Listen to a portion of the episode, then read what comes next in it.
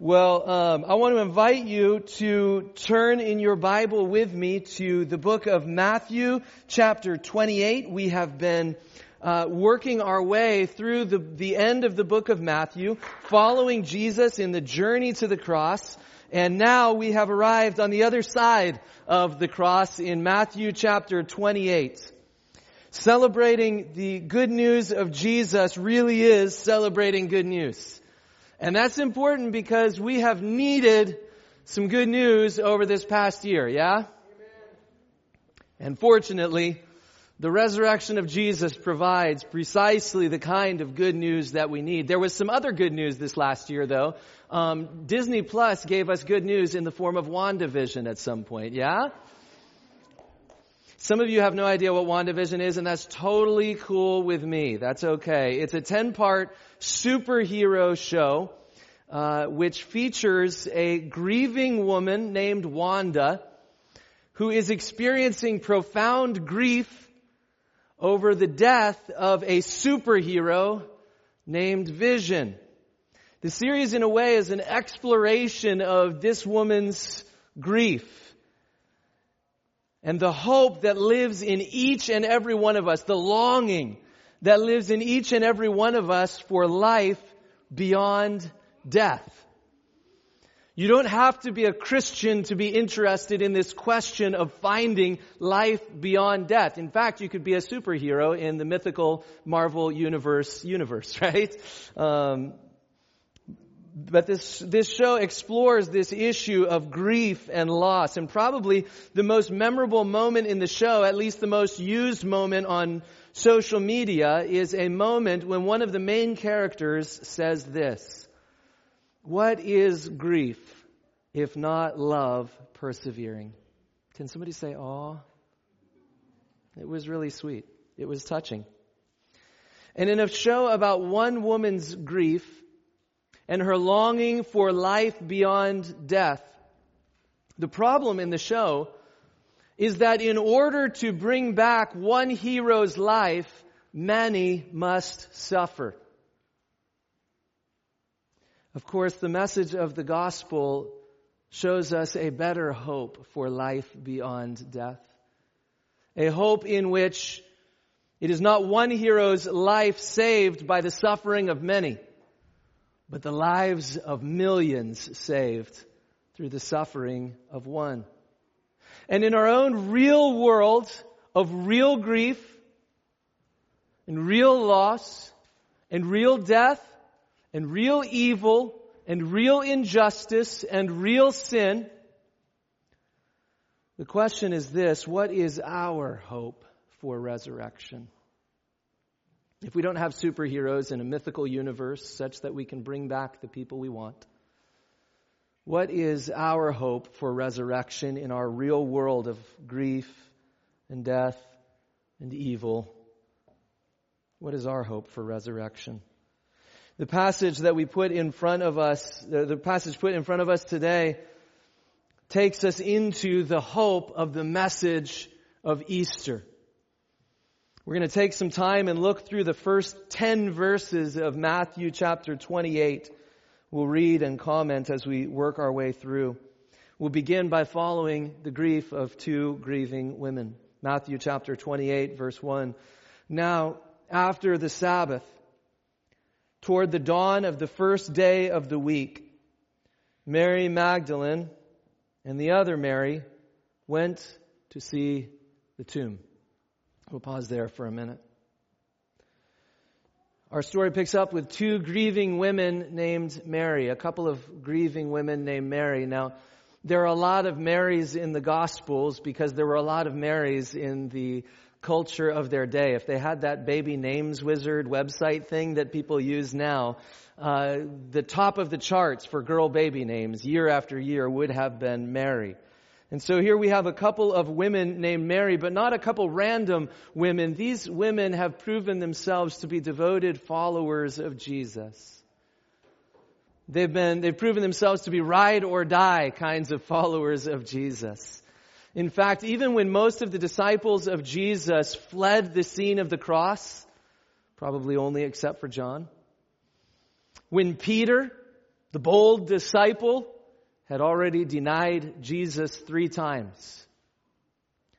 Mary and perhaps a few other devoted women remain near the cross, watching all the way to the bitter end as the spear is shoved in Jesus' side just to be sure that he's dead. And then in Matthew chapter 27, verse 61, we read that Mary and Mary are there at the tomb when the body of Jesus, when the corpse is brought to the tomb.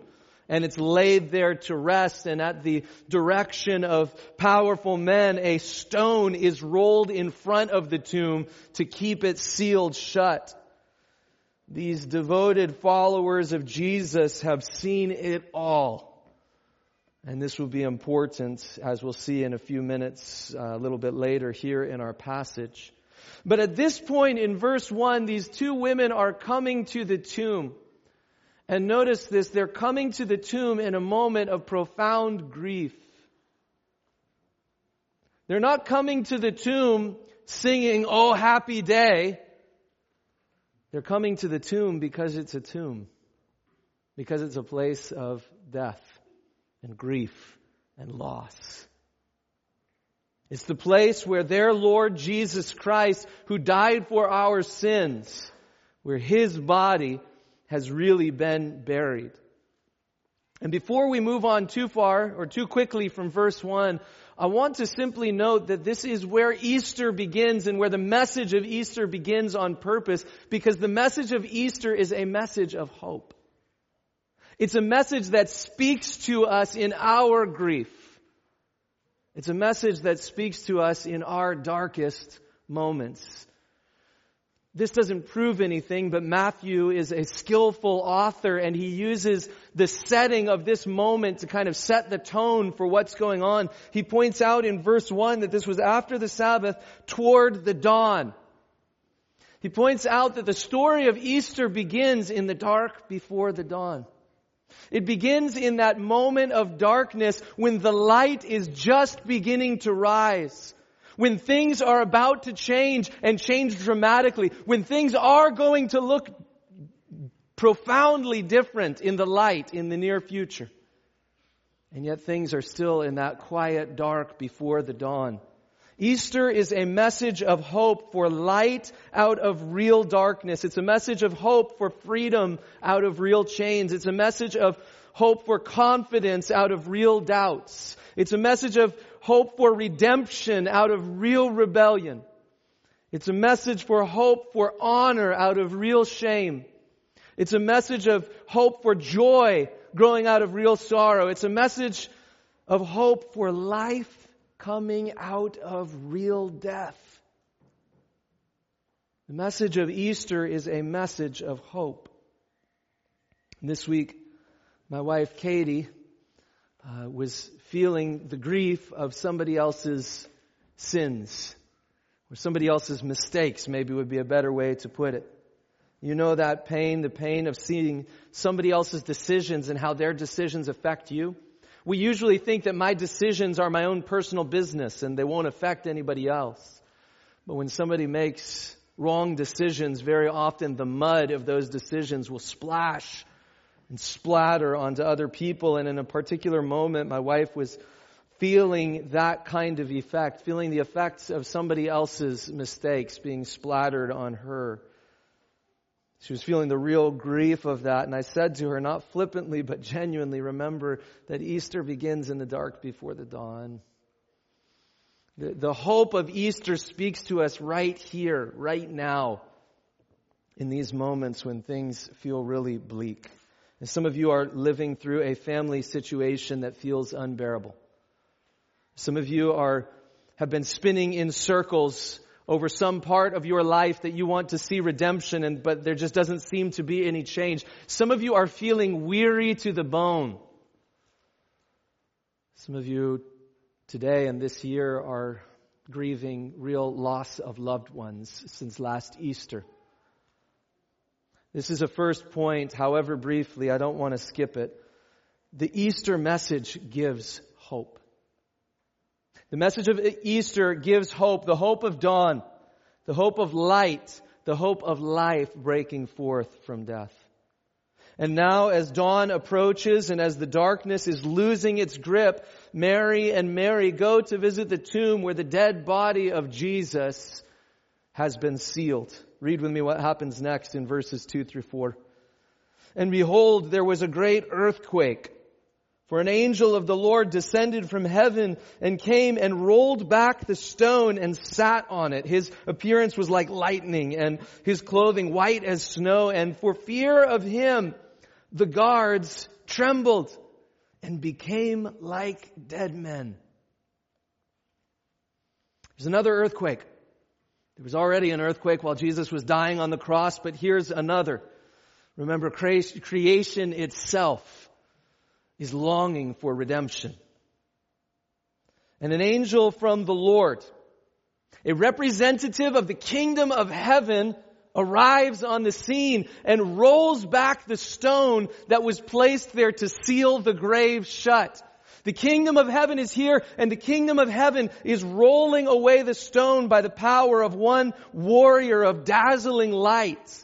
One warrior dressed in heavenly brilliance. And at first glance, this may seem like nothing but good news. When we think of angels, I think too often we imagine heavenly harp players in diapers who just play kind of heavenly elevator music and come to just say nice things and pat people on the back. Angels in the Bible look almost nothing like that. Angels in the Bible are frightening. Consider for a moment, as the kingdom of heaven is arriving on the scene here on the first Easter, consider that in the Old Testament, in the Hebrew Bible, the day of the Lord is typically a day of fierce judgment. And consider that, just think about the book of Revelation for a moment, if you would, or go and read the book of Revelation sometime later.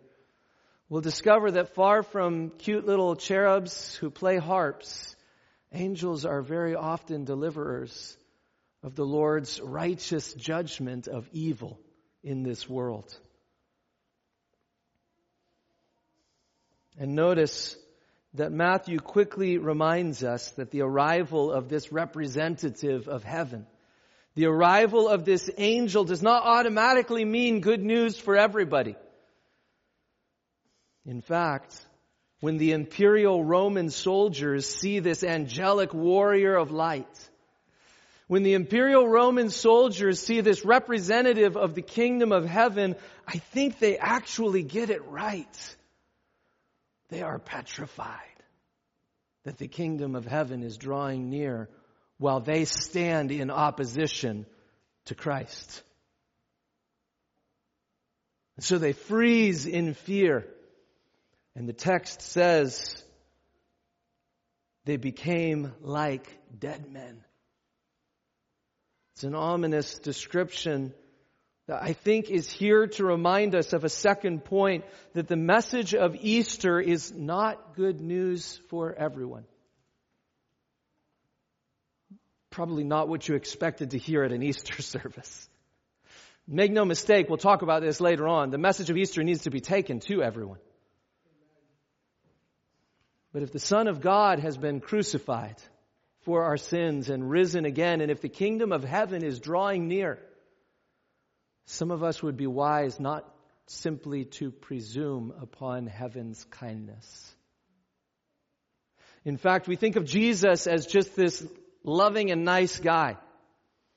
He taught things like you should love your neighbor as yourself. He did teach things like that. And that is profound ethical instruction that is deeply needed in our day. But Jesus, who came and said things like you should love your enemy as you should love your enemies, notice how Matthew summarizes the essence of his message. When the ministry of Jesus is beginning to go public at the beginning of this book of Matthew that we're reading, in Matthew chapter 4, verse 17, Matthew summarizes Jesus' message like this. From that time, Jesus began to preach, saying, "Repent, for the kingdom of heaven is at hand." Make no mistake, our God is a God of love. But if the God of holy love is drawing near to a world that is stained by sin and evil, then we would be wise not to presume upon heaven's kindness, but instead to listen to the message of God's Son, who called us to repent in light of his coming kingdom. Notice that the message of Easter is not good news for everyone. The arrival of the angel and the removal of the stone leaves the imperial soldiers like dead men. Let's keep reading as the angels now address the followers of Jesus. He addresses them like this in verse 5. But the angel said to the women, "Do not be afraid, for I know that you seek Jesus who was crucified." And here's the good news about Jesus, who was crucified for our sins. He is not here, for he is risen, as he said, calling to mind a number of times that Jesus had spoken about his death and resurrection. And then notice what the angel says to them next. "Come and see the place where he lay."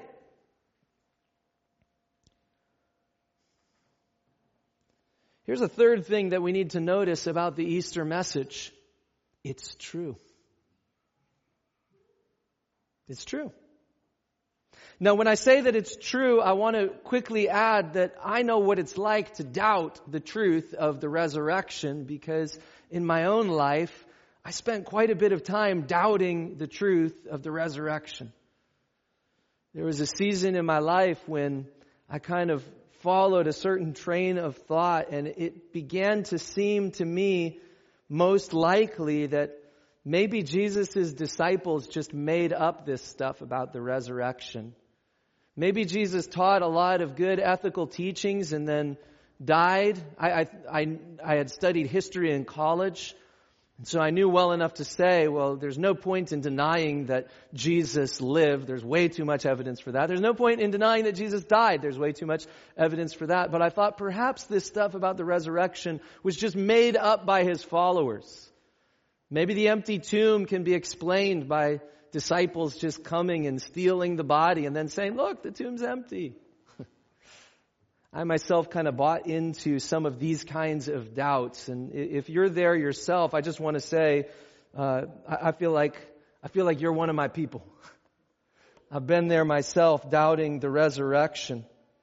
But I want to draw your attention to the fact that Matthew's gospel, the scripture that we have open in front of us, wants to go to great lengths to show us that this idea of the resurrection of Jesus is true. It's not just a sweet idea that makes people feel better about life. It's not just a made-up idea. The author of the book of Matthew wants to go to great lengths to show us this message is not only beautiful, it's not only hopeful, but it's true. And notice how Matthew's gospel takes out some of the most common theories used to debunk the resurrection. There's the question of whether Jesus actually died. We might call this kind of the soap opera explanation of the resurrection, right?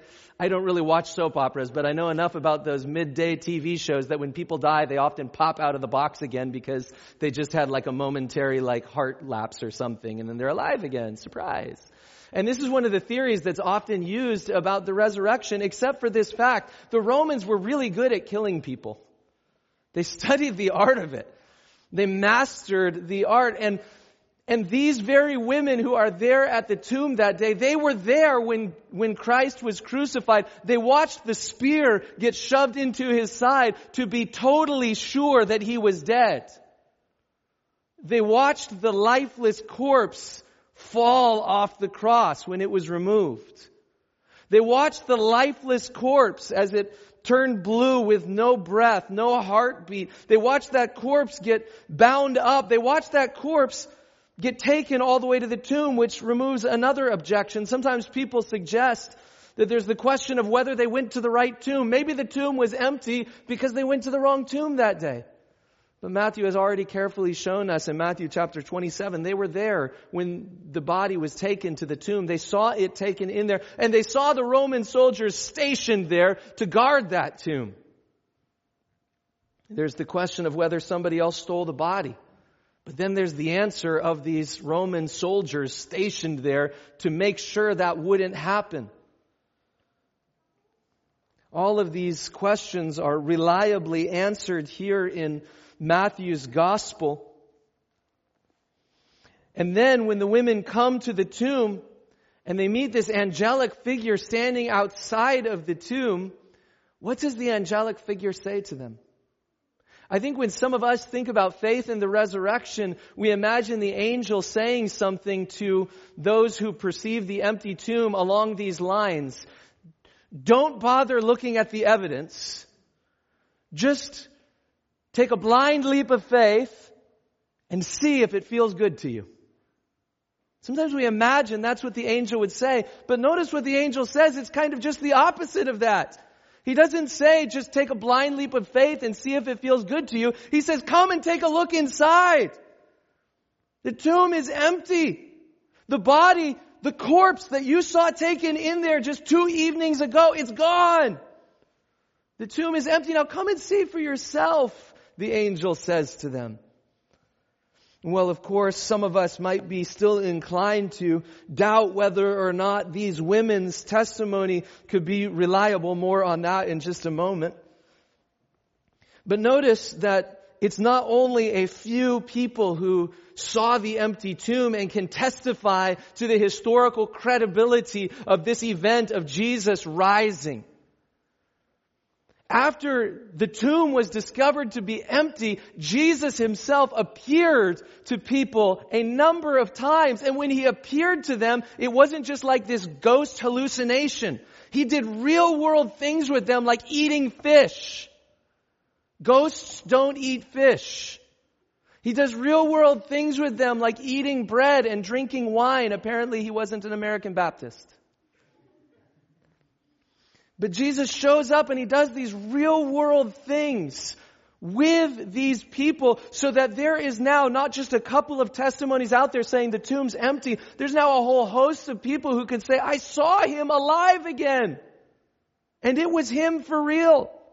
In fact, listen to what one skeptic went on to write. One skeptic who was alive when Jesus was crucified and when the story of the resurrection began to spread. One skeptic who devoted his life to stopping this message about Jesus risen from the dead.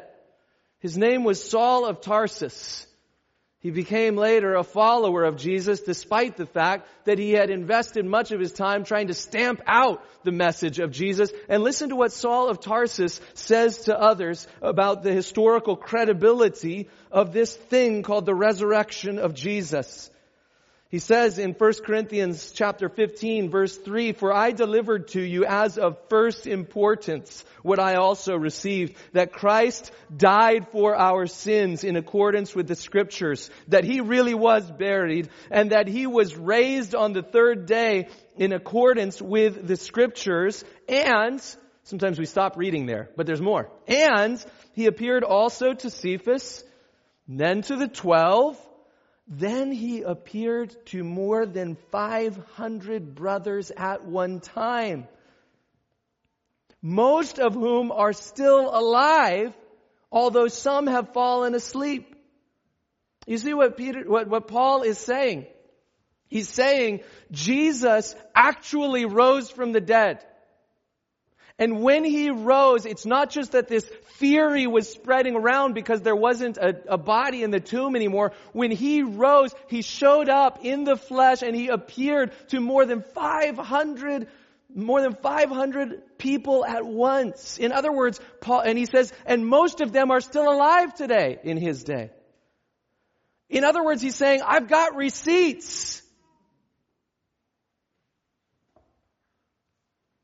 And so you could imagine the debate happening if somebody in the city of Corinth wants to say, yeah, this resurrection stuff, it's a hopeful idea, but just take a blind leap of faith and see how it feels for you. You can imagine Paul saying, no, I'm going to go and call 400 people. Some of them are dead already, okay? So let's give them 100 dead, all right? Let's call 400 people here, and one after another, we're going to ask them what they saw. And they get up and they say, I saw Jesus in the flesh after I saw him dead. And then the next one comes and says, yeah, I was there and I saw him. He was a real person, not just a figment of our imagination. The next person comes and says, I ate fish with him. Next person comes and says, I had wine with him. Next person comes and says, yep, I saw him too. And we do that about 395 more times. Testimony after testimony declares that he really was risen from the grave. It's not just the empty tomb that corroborates the angel's message. 500 witnesses to this fact of the resurrection. 500 witnesses can back up what the angel declares to be the good news, that he is risen.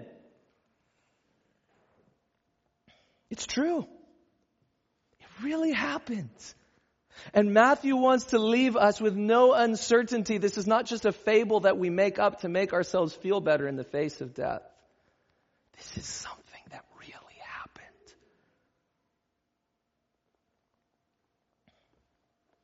If we could echo the words of WandaVision for just a moment, what is Easter? If not Christ's love persevering in triumph over death. What would Easter be if Jesus were not actually raised? Nothing. What would Easter be if it was just an opportunity for us to say, let's have hopeful thoughts about life after death? What would it be? It would be nothing. In fact, Paul himself says that in the New Testament. We heard the scripture read earlier in 1 Corinthians chapter 15, verses 17 through 19. And if Christ has not been raised, then your faith is futile.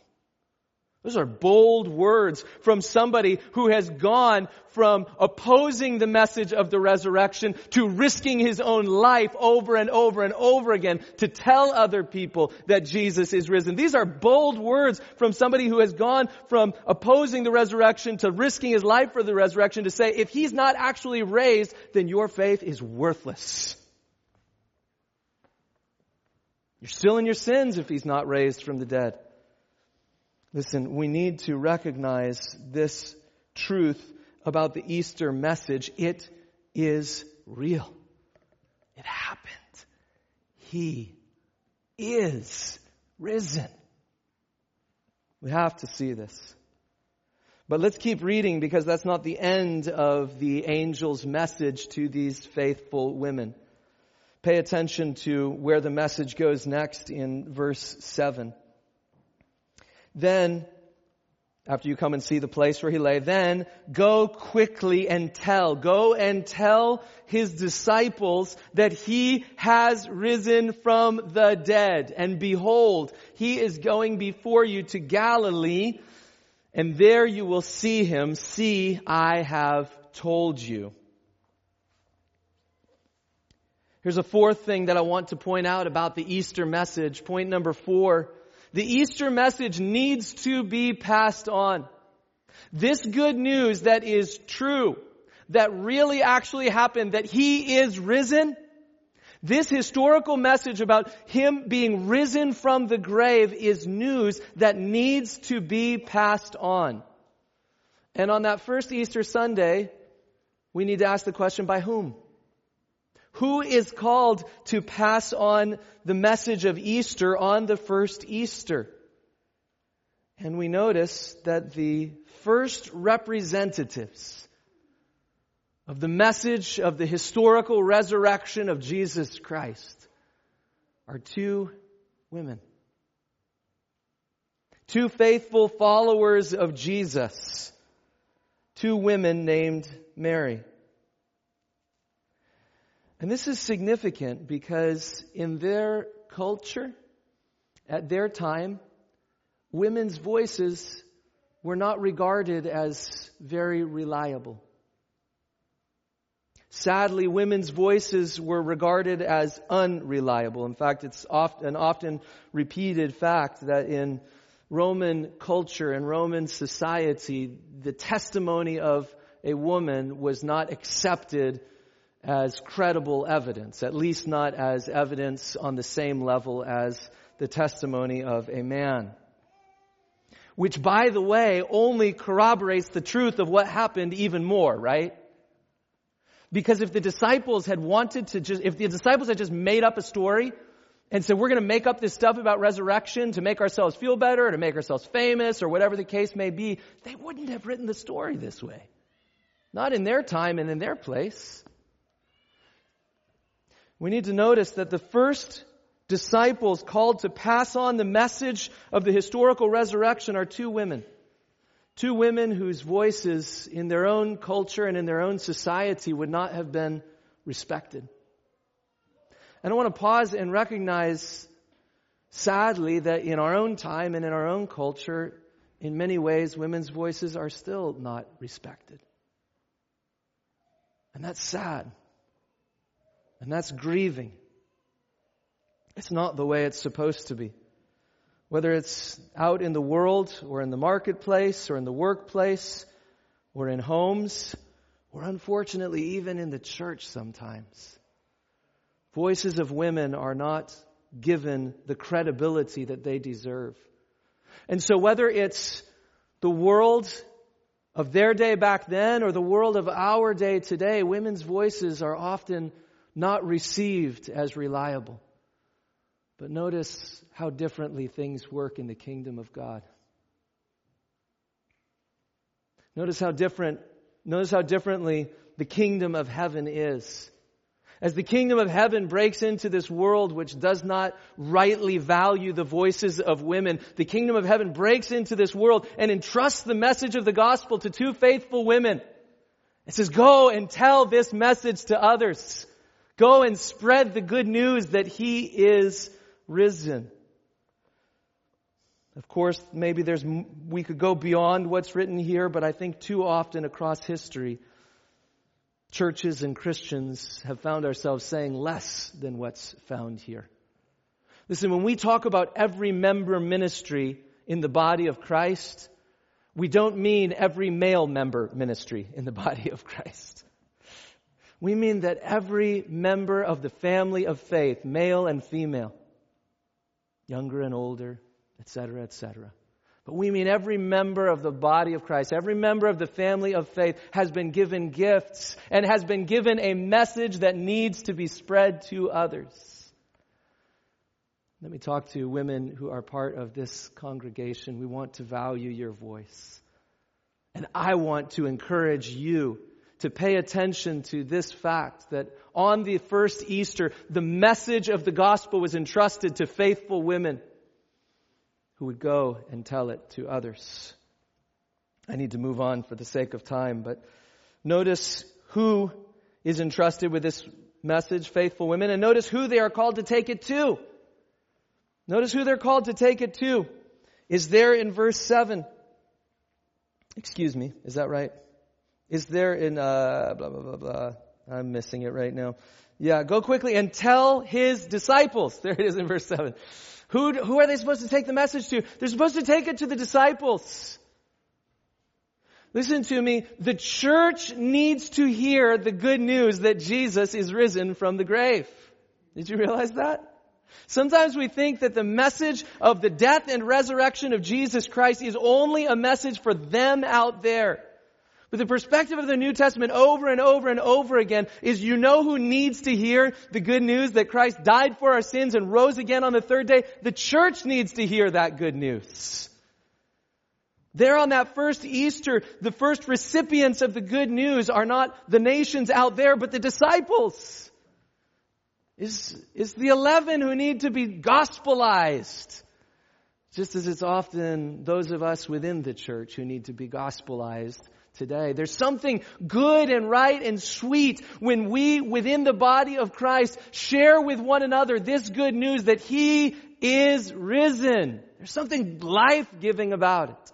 In fact, let me just invite you to do this right now for a second, all right? Can you just look at somebody else sitting near you or one or two other people around you and just tell them, He is risen. Can you just do that? Just tell somebody sitting near you that He is risen.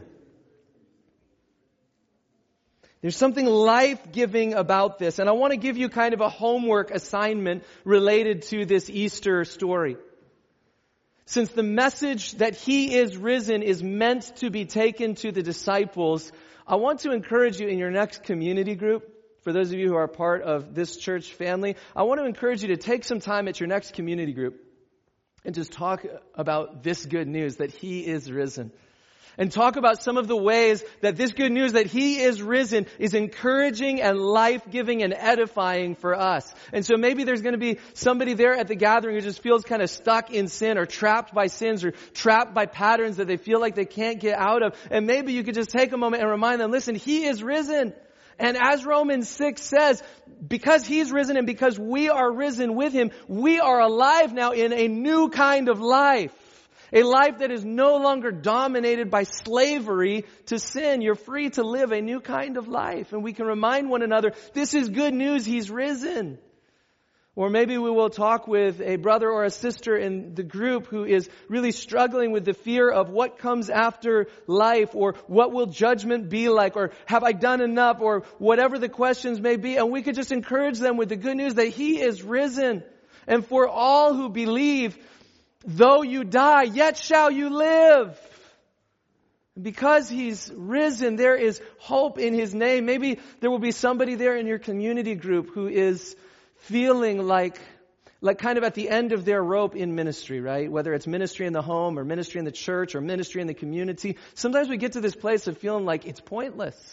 Why have I invested so much of my heart? Why have I invested so much of my time in this ministry? And one of the reasons we end up there sometimes is because a lot of times we pour out our heart into someone in our family or to someone in our church or to someone in our community. When we pour out our hearts, sometimes it looks like it's been pointless.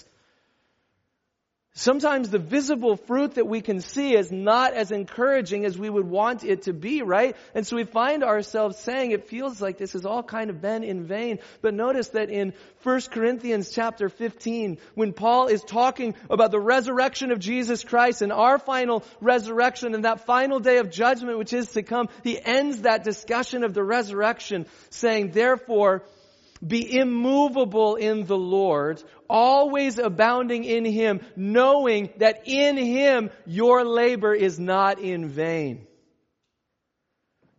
This is the good news that He is risen, and because He is risen and we will rise again with Him, what we can see in terms of fruit today is not all there is to be measured in terms of true fruitfulness. I'm just sketching out a few ways, but do you see what I'm talking about? Listen, the Gospel of Matthew is telling us about something that happened back then. The message that He is risen was entrusted to a couple of faithful followers who were sent to tell it to the disciples. But this was written not only for their sake, it was written for our sake. And still today, what do we need to do with this message that He is risen? We need to go and tell it to one another. We need to pass it on to others in the household of faith. But notice, not only others in the household of faith. We need to pass on this message that He is risen to a world that is lost and dying apart from Him. Matthew chapter 28 does not end in verse 8. If we skip down to verse 18 of Matthew chapter 28, we read the very last words of Matthew's gospel. The very last words of his gospel, which expand the vision of how we go and tell that He is risen.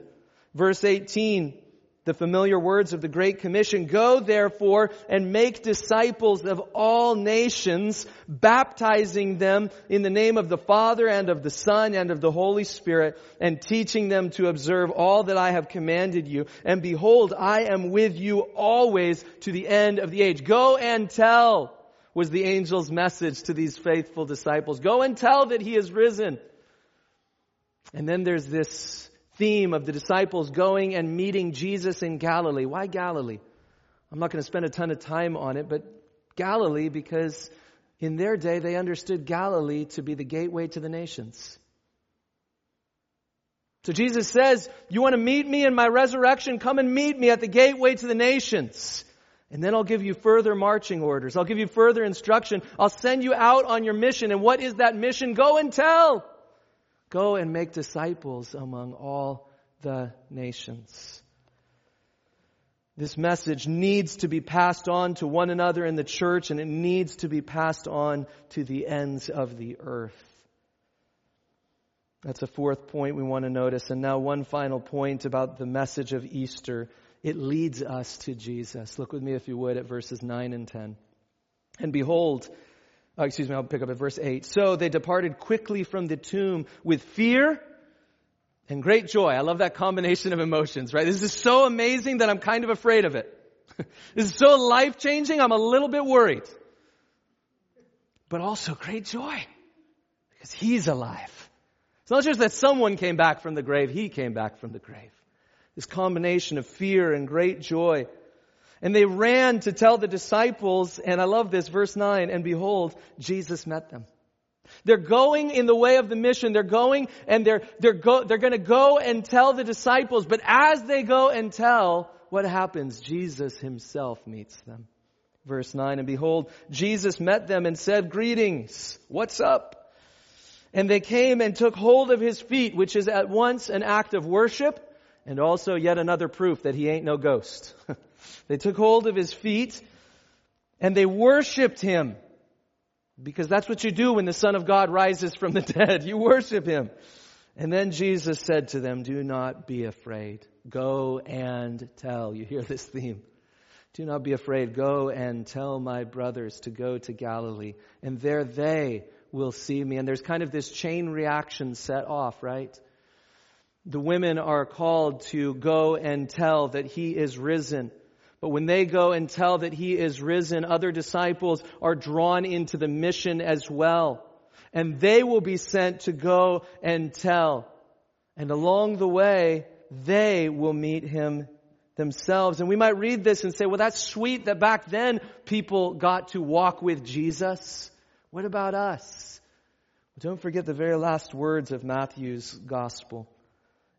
The words of Jesus, behold, I am with you. I am with you. Faithful followers who are going and telling others know this. I am with you. The Easter message leads us to Jesus himself. It's not just a message about how you can discover life after death. It's not just a message about how your hero can discover life after death. It's not even only a message about how countless millions of people can discover life after death through the suffering of the one. It's the message about how countless millions of people can discover life after death and life forevermore because of the suffering of the one who is now alive and in whose presence we will live and rejoice forevermore. He is risen. The essence of the Easter message is this: he is risen. And the takeaway for us? Pass it on.